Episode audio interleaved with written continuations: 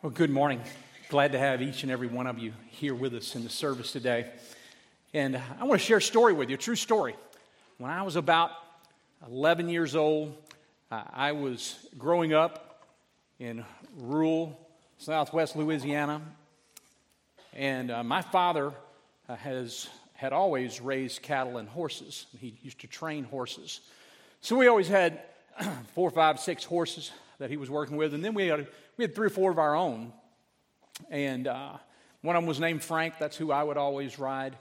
And I loved, one of my favorite things to do as a kid was to take my horse and to see how far into the woods I could go to find you know, new lands that had never been discovered and uh, maybe great riches or whatever I had in my mind. And so I would ride off in the woods and I would, I'd been back there many times with my dad. Uh, and then I'd come back and uh, I remember at one point, my cousin from California came down, John McDowell. He was staying with my grandmother for a couple weeks. And I said, John, let's go ride horses. Let's saddle up. Let's go. And I remember my grandmother said, Now, y'all don't be gone real long because uh, we're going to have lunch here in a little bit. And so it's probably whatever it was, 10 o'clock in the morning. And so we take off and uh, we go for a couple months. He goes, Shouldn't we be getting back? I said, Oh, we're fine. It's no big deal. Grandma won't care. And uh, we went to the point of which my father had marked out. He didn't say I couldn't go past this, but he said, This is kind of where we go. This is the end of our property. Once you go over here, uh, this is into the tree company's property. You know, sometimes we'd go out there, but usually not. I said, I, I want to keep going. Let's go this way. So we went for a while. And then finally, I was ready to come back. So I turned around. I start coming back. And um, I realized, okay, this, I guess I think I didn't come the right direction. But I don't say anything. And I said, just keep going. John goes, Do you know where we are? I said, Oh, yeah, I know where I am. I'm good. I'm good. And pretty soon it starts to rain. And we finally hit this road, and I'm thinking, This is probably the road that leads to the road that leads to the other road where my grandmother lives. And I said, So let's go. I said, Man, let's run these horses. So we're running. We're getting after it. And we run for about 25, 30 minutes till the horses really can't run much more. And he goes, we're lost. I go, We're not lost. I am not lost. I've grown up here. I know these woods. I am not lost. I was lost. but I kept thinking that I really knew where I was, that I was really close. I kept thinking that I knew. And finally, we, came, we, finally we hit another road and we followed it to the end, and it's quit raining by now, and it's the highway. Now, the one thing that I knew that I was not supposed to do is I am never supposed to take the horse on the highway. Bad idea.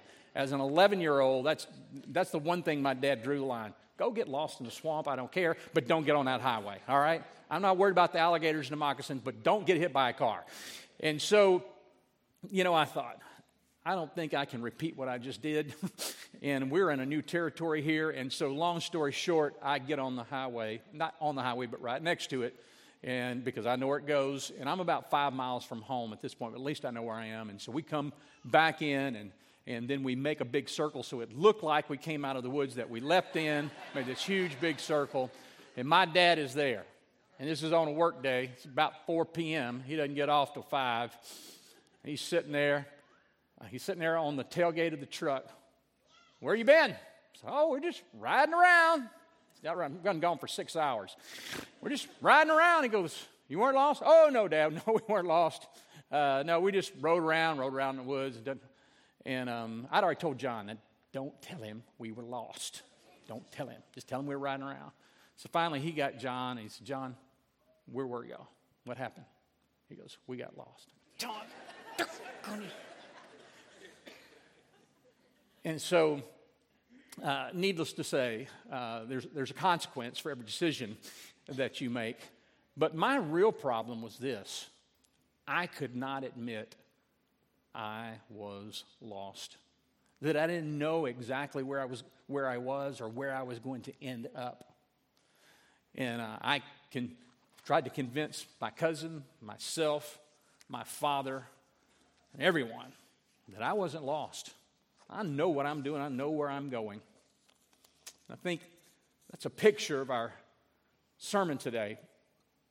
Matter of fact, if I were to tell you, what do you think the longest parable in all of the New Testament is? What is the longest individual story? What is the story that some believe is the strongest presentation of the gospel of any story in Scripture? Some would even go as far as to say it might be one of the most popular. It would definitely be one of the most popular, if not the most popular parable in all of the Bible. What do you think that might be? The prodigal son. You might say the Good Samaritan, but actually the prodigal is much longer.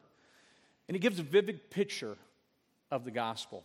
And so, as we look at this text, I want you to think about this. By the way, there's a great book called The Prodigal God by Tim Keller that I highly recommend if you want to look into this more deeply. Uh, and here's the bottom line we all have a propensity, we all gravitate toward one of two things, whether we're believers or unbelievers in Christ. We all gravitate toward two different lifestyles. One, many of us gravitate toward self indulgence. We just want what we want, and we want more of it, and we like more stuff. It's hard for us to be content with what we're having, and we're just looking for the next activity, the next fun, the next pleasure, the next rush. And some, we kind of err toward self righteousness, maybe even legalism, although we don't like that word. I don't do that. I don't talk to people who do. I stay around, I stay away from those people. I stay away from there. I don't sit there. I don't eat this. I don't drink this. I don't do this. I don't watch this. And we think that we are holy because there's a lot of things that we don't do. But in our self righteousness, we look down, we judge, we have a lack of compassion. Often there's this little spirit of anger that's running under our hearts. The question for you today is where are you today? Do you find yourself struggling with self indulgence? Or the better question is could it be if you really let someone examine your life, if you were really honest and did a self assessment, you might recognize I often operate in a self righteous spirit. We all have a propensity toward both. My testimony is I do both. Depends on what day you catch me. Now, this story here starts off in the Gospel of Luke, chapter 15. And I want us to look at verse 1 and 2 first. Luke chapter 15, 1 and 2, because this is where it starts. And Jesus is speaking here. And telling, the story is being told, and it says, Now the tax collectors and sinners were all drawing near to him, to Jesus. And the Pharisees, these are the religious people, so to speak. These are um, sort of the, the elders of the community, uh, certainly from a law standpoint, religiously. And the scribes, these are the attorneys who interpret, the theologians who interpret the law, saying, This man receives and eats with sinners. This man receives sinners and he eats with them. Of course, part of the problem, it's one thing that you receive them, but when you eat with someone in that culture, you're saying, I totally accept this person. They are a friend, they are family, they are confidant. This is someone that I accept. This is someone that I trust. And Jesus is trusting, he is welcoming in people who are not like them, people who are deep into their sin and their self indulgence. And then he gives a couple of parables about being lost.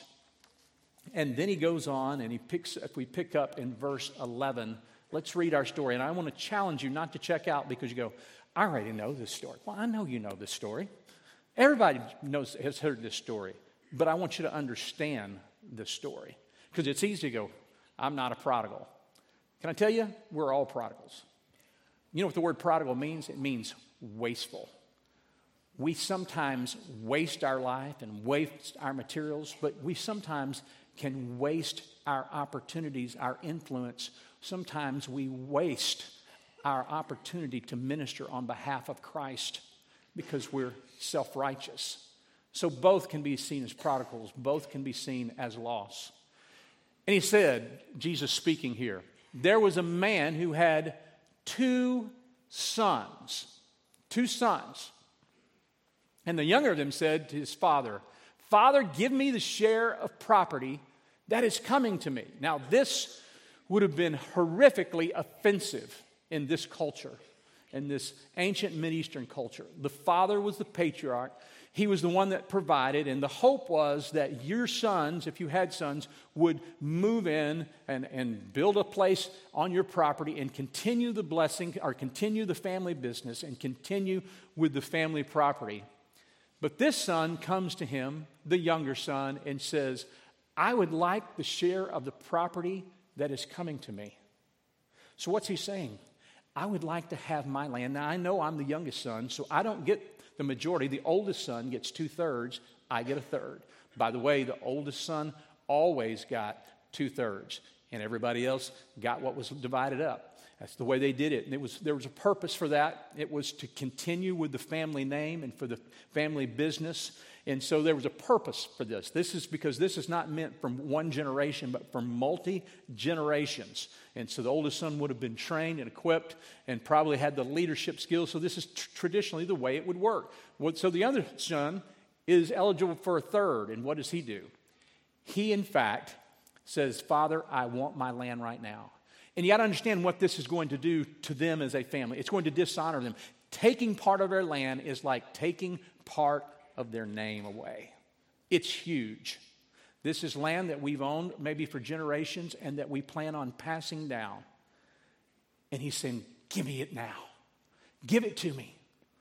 I'm not going to work for you. I'm not going to stay here. I don't care. And what would have happened normally is they would have been either beaten or out castigated at this point.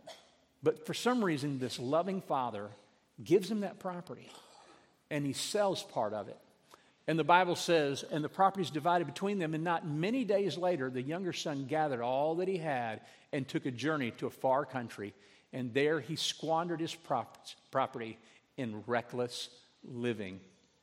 And after he had spent everything, a severe famine arose in the country and he began to be in need. Okay, so let me tell you another ancient story that's not in the Bible, and this comes from the Eastern culture. Uh, it's, it's thousands of years old. Uh, it's estimated. We don't, we don't know, but it's, it's kind of a legend story, and it goes like this There was a man who had two sons, and his first son was very obedient. His first son planned on taking over the family business. They were fairly well off, they had plenty in their estate. But his youngest son, he continually had problems with him. He was rebellious, he would run off, he was hanging out with some of the, the kids that his father did not want him to hang out. He started seeing the bad influence in the way that he would talk. Uh, he would come home drunk sometimes. And then finally, the father said, This is going to have to stop. You're going to have to stop. But the son paid no attention and he decided that he would run off with this gang of friends. And so they left that village and went to another nearby village. And periodically they would come back and they would take things from this village and from other villages, and they were known as thieves. And they were being looked for and hunted for. And it was one point, one of them is captured and they're escaping one of the villages and they start headed toward home. They go, What will we do? They go, Should we go home and beg for mercy? And they go, No, there's plenty there. And Ling, you have family. You have family. Your parents have wealth. Let's go get some of it. They'll never miss it. He goes, I couldn't do that. I couldn't steal from my father. I've already brought him enough shame. I couldn't do it. And finally, that gang of Raoul encouraged him to go and to the secret place where his father had hidden outside and buried their family wealth and some of their family treasures. So he took what was there. He took the cash. He took some of the rings.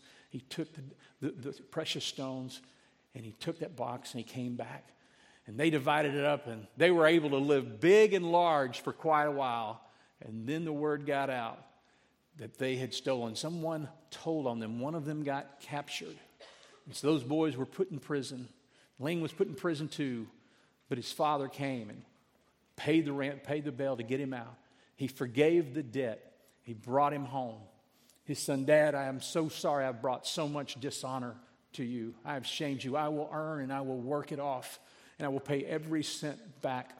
I'm sorry. He said, Son, it's okay. I'm going to take care of it. I'm so sorry for the shame that I brought. Do not worry about it. So he was, he marveled that it seemed to not be a consequence. And his dad told him one day from this week, uh, or next week this time, we'll have a celebration for you. And I want you to be here, and we're going to invite everyone. His, the son could not believe what he was doing. And there they were, a great banquet, a great feast. And there was plenty to eat and plenty to drink. And after the meal, the father got up and said, My son has stolen and brought dishonor to my family. But he has asked forgiveness. He has tried to make amends. And so I make this toast to him. They all drank of their wine. And shortly after that, his son began, began to gasp for air. And he choked to death and he died. And each member of the community and of the elders nodded their head as they walked by the Father. For the Father had restored honor to their family. The Son had taken the dishonor, had been placed upon him, and the Father had done away with the dishonor.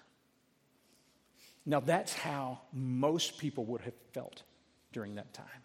That's how most people would have seen how you would have handled someone who takes what's most precious to your family, who brings shame and dishonor to your family. But let's see what Jesus says here, beginning in verse 15. So he went and hired himself out, this young man, to one of the citizens of the country who sent him into the fields to feed pigs. By the way, he's a Jew. He's going to take care of animals that are unclean. He had to be around them. All of a sudden, he's going to be unclean. So he has uh, he has already left his family socially. He has already morally uh, brought dishonor to his family. Now, even in their culture and in their faith, their religion, he's bringing dishonor.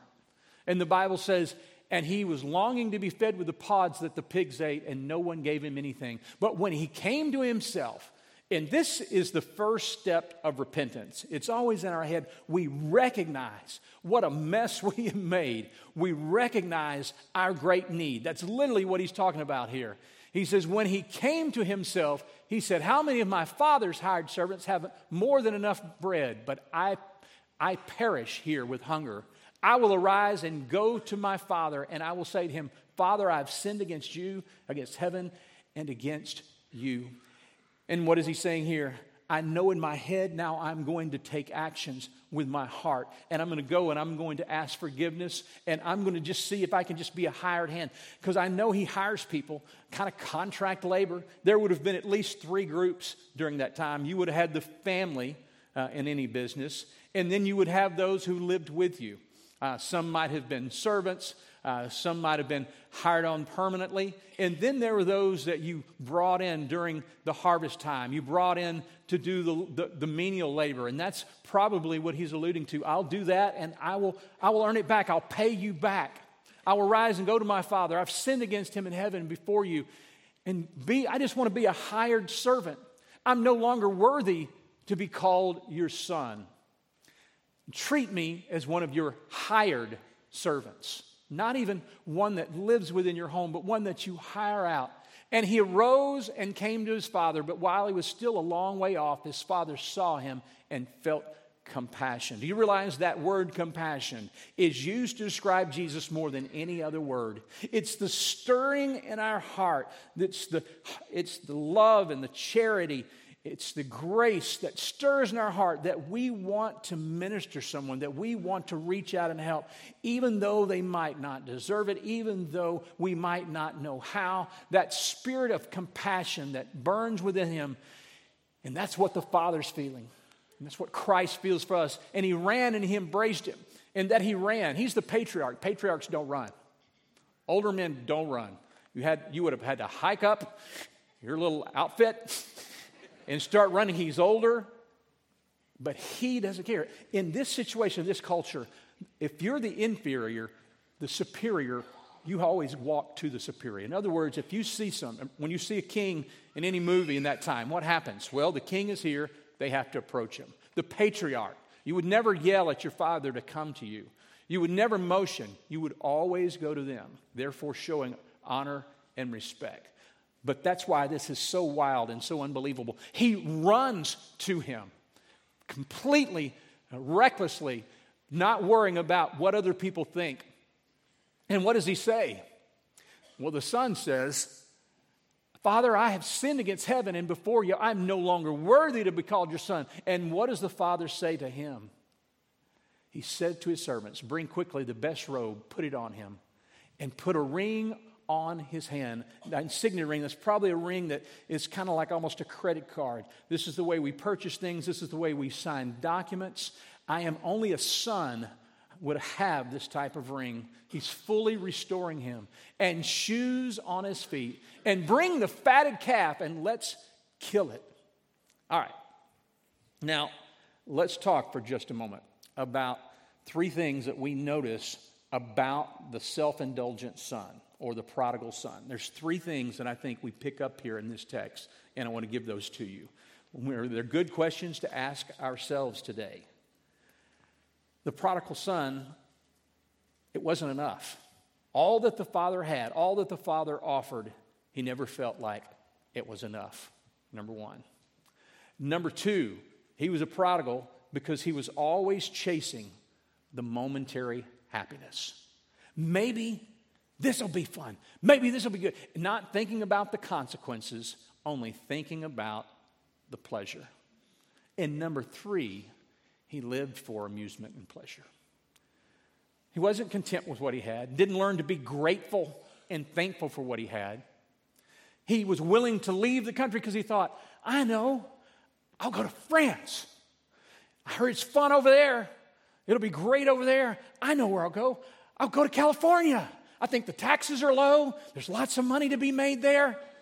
I'll go there. And he takes off and he runs away. You, those of you from California, it's okay. and I'll have amusement and pleasure. It'll be great. But he plows through everything in his undisciplined, unconscientious life. What about you? Do you find yourself thinking whatever you have is just not enough? If I could just make $50,000 more, that would be enough. If I could just live here, if I could just move there, if I could just get this house or this car. You find yourself chasing the next thing, living for pleasure. Or maybe you more correctly would relate to the father, or excuse me, the elder son. And let's look at the story there, the elder brother. At this point, the father says, Bring the fatted calf and kill it. Now, this is a big stinking deal to have, to have a fatted calf. Fatted calf, uh, for many people, they would rarely, if ever, eat beef. If you were a slave, you may go through your whole life and not ever have beef. This was considered an extreme luxury, and many, even common people, might have it once or twice in their life, and it might be for their wedding or something of that nature. This is, this is the choicest meat you could get. Now, they had plenty of fish and bird and things of that nature, but the fatted calf, this was a rarity. He said, Bring that calf, that veal, and let's celebrate. Something huge is going on. My son was lost, has come home. And so this fatted calf is killed, and he said, For my son was dead and he's alive. He was lost and is found. And they begin to celebrate. Now, his older brother was in the field and he's out there working where you should be, where my brother should have been. And he came and he drew near to the house and he heard the music and the dancing and he called one of the servants and he asked them, what, What's going on here? What do these things mean? And he said to him, Your brother has come and your father has killed the fatted calf. Your father has got the, the ultimate celebration that we can have. We've only got one fatted calf, and we're killing him for your brother. I bet you the servants thought he would be excited. But we continue. And it says, because he received him back safe and sound. But what reaction do we see here from the older brother? The same one, the Pharisees. But he was angry and refused to go in his father came out and entreated. His father, again, remember, he should come to his father. His father goes to him. And he says, Son, I don't understand, buddy. He says, Look, these many years I've served you.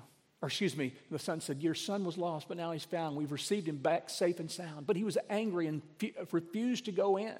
So he's dishonoring his father.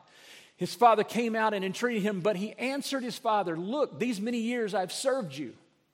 I've never disobeyed your commandments. That's probably not exactly true. But in his mind, you know how you, when you're mad, you'll exaggerate. That's probably what he's doing a little bit here. I've never disobeyed your commandments, yet you never gave me even a young goat that I might celebrate with my friends. I've been good. What about me? But then this son of yours came and he devoured your property. We've lost a piece of our inheritance. Everything that's left is mine. So technically, Dad, when you die, I, that would have been my cow. You're giving away part of my inheritance. And he's devoured what he said. He's shown himself unresponsible. Dad, that is reckless. That's what you're being. You killed the fatted calf for him. And he said to him, Son, you're always with me.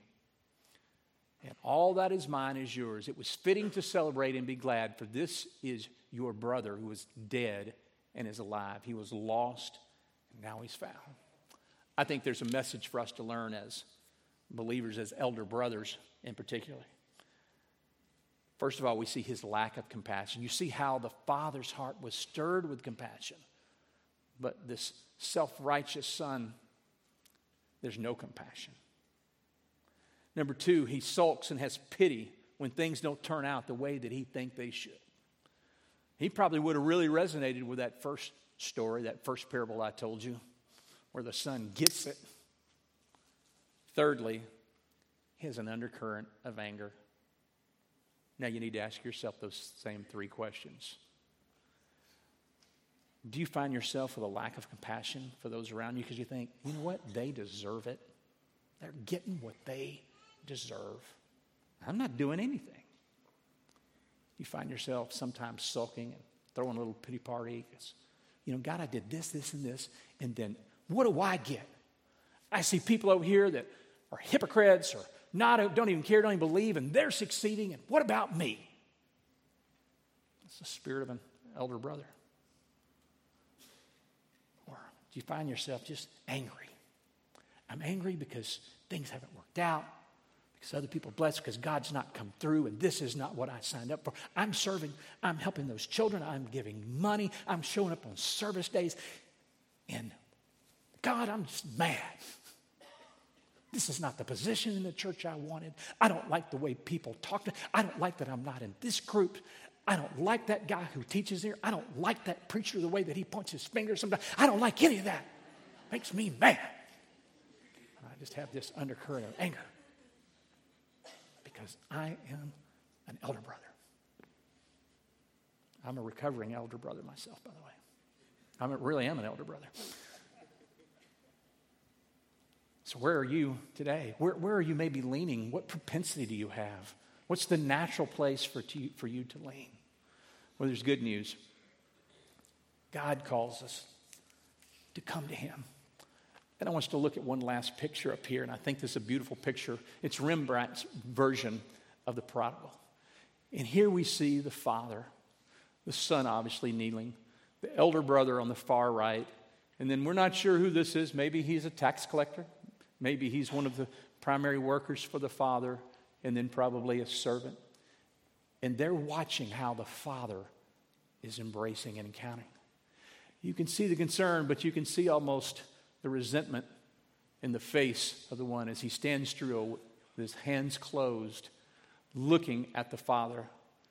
And then we see the son bowed before the father, placing his head in his chest, head shaved as that of a servant we see his shoes are worn out. Remember how they told him to bring shoes and place on the feet?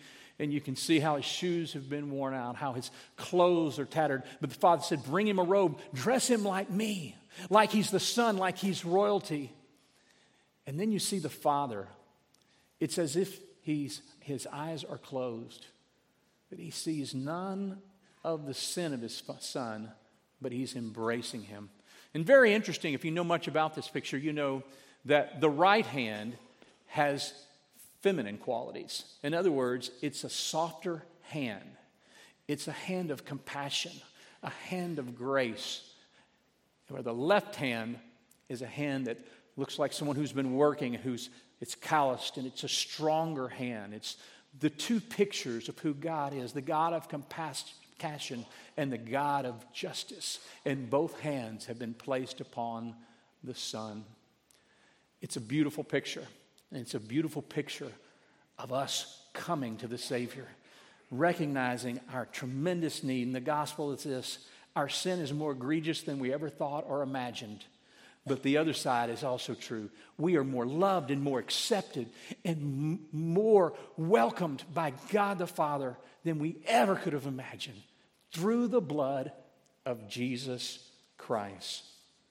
Martin Luther said this in the very first of the 95 theses that he nailed upon the Wittenberg door. He said this on the very first thesis. He said, All of life is repentance.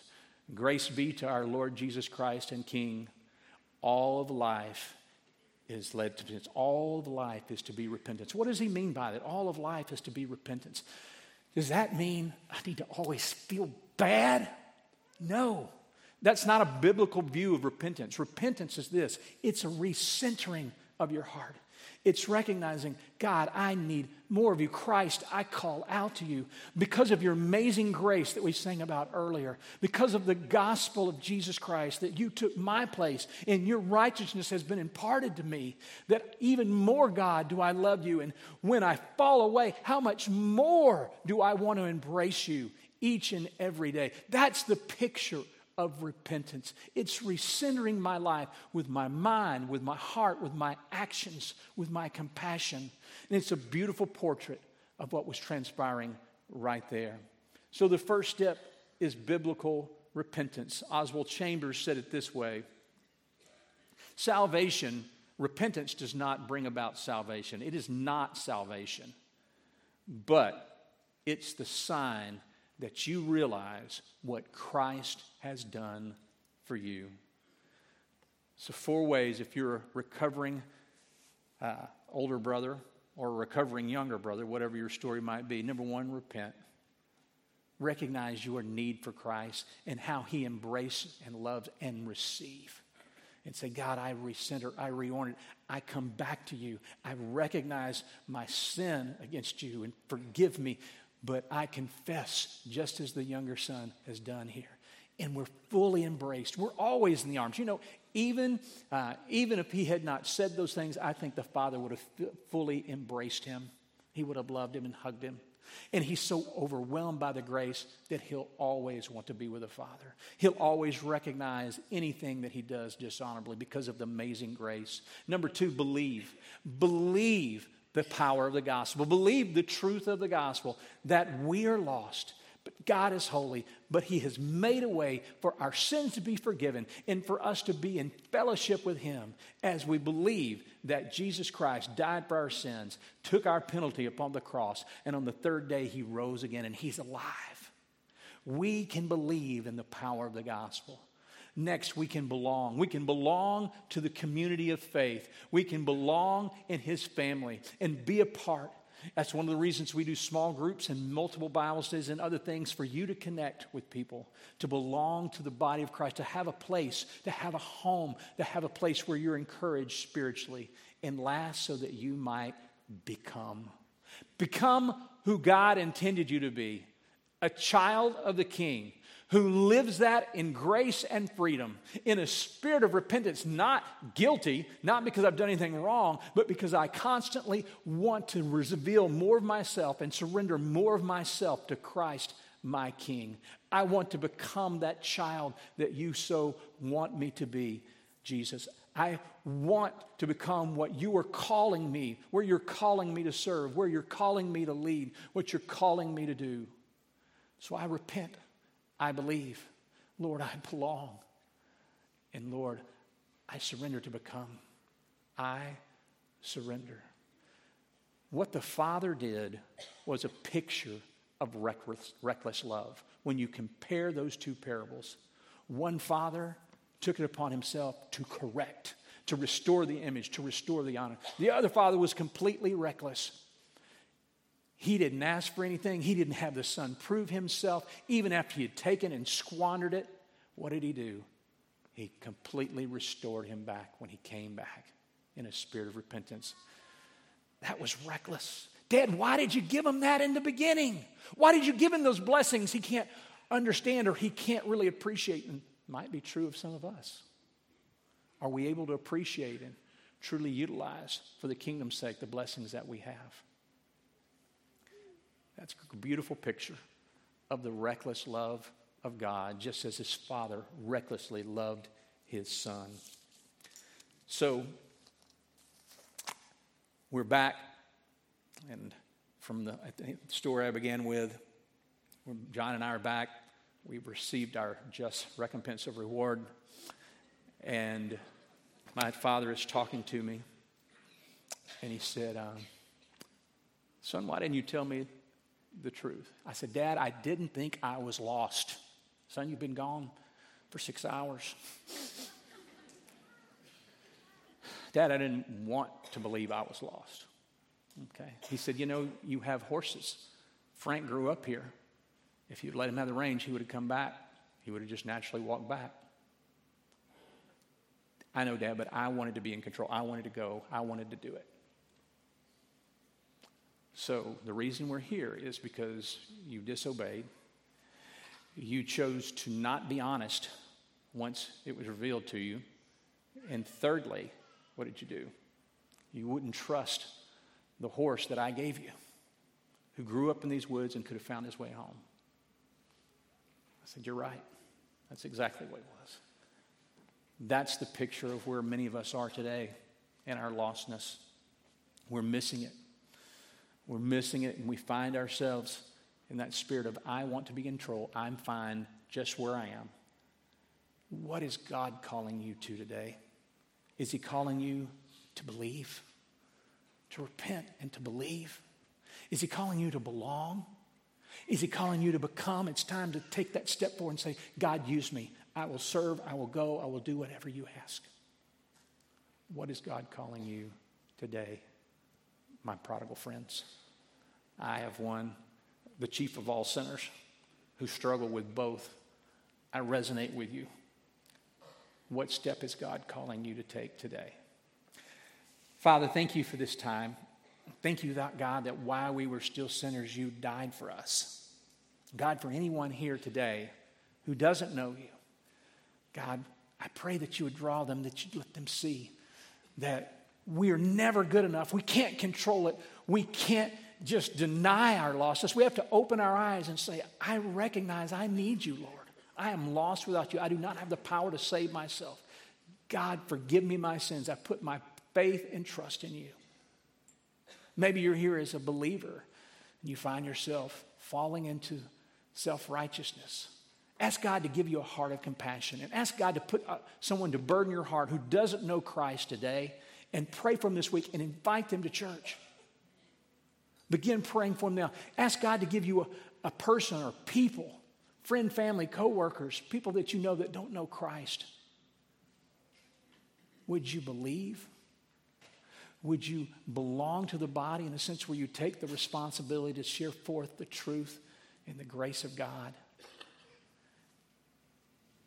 and become the son that God is calling you as you receive his grace, as you're overwhelmed by his grace? as you're overwhelmed by his love, his reckless love that you don't deserve, but that he pours out even when we don't deserve it, even when we continue to screw things up. What a beautiful picture, Lord. At this time, I want you to prepare your heart to receive from the table of the Lord. If there's something you need to confess and to repent in your heart, then I invite you to do that. Prepare to receive from the table of the Lord.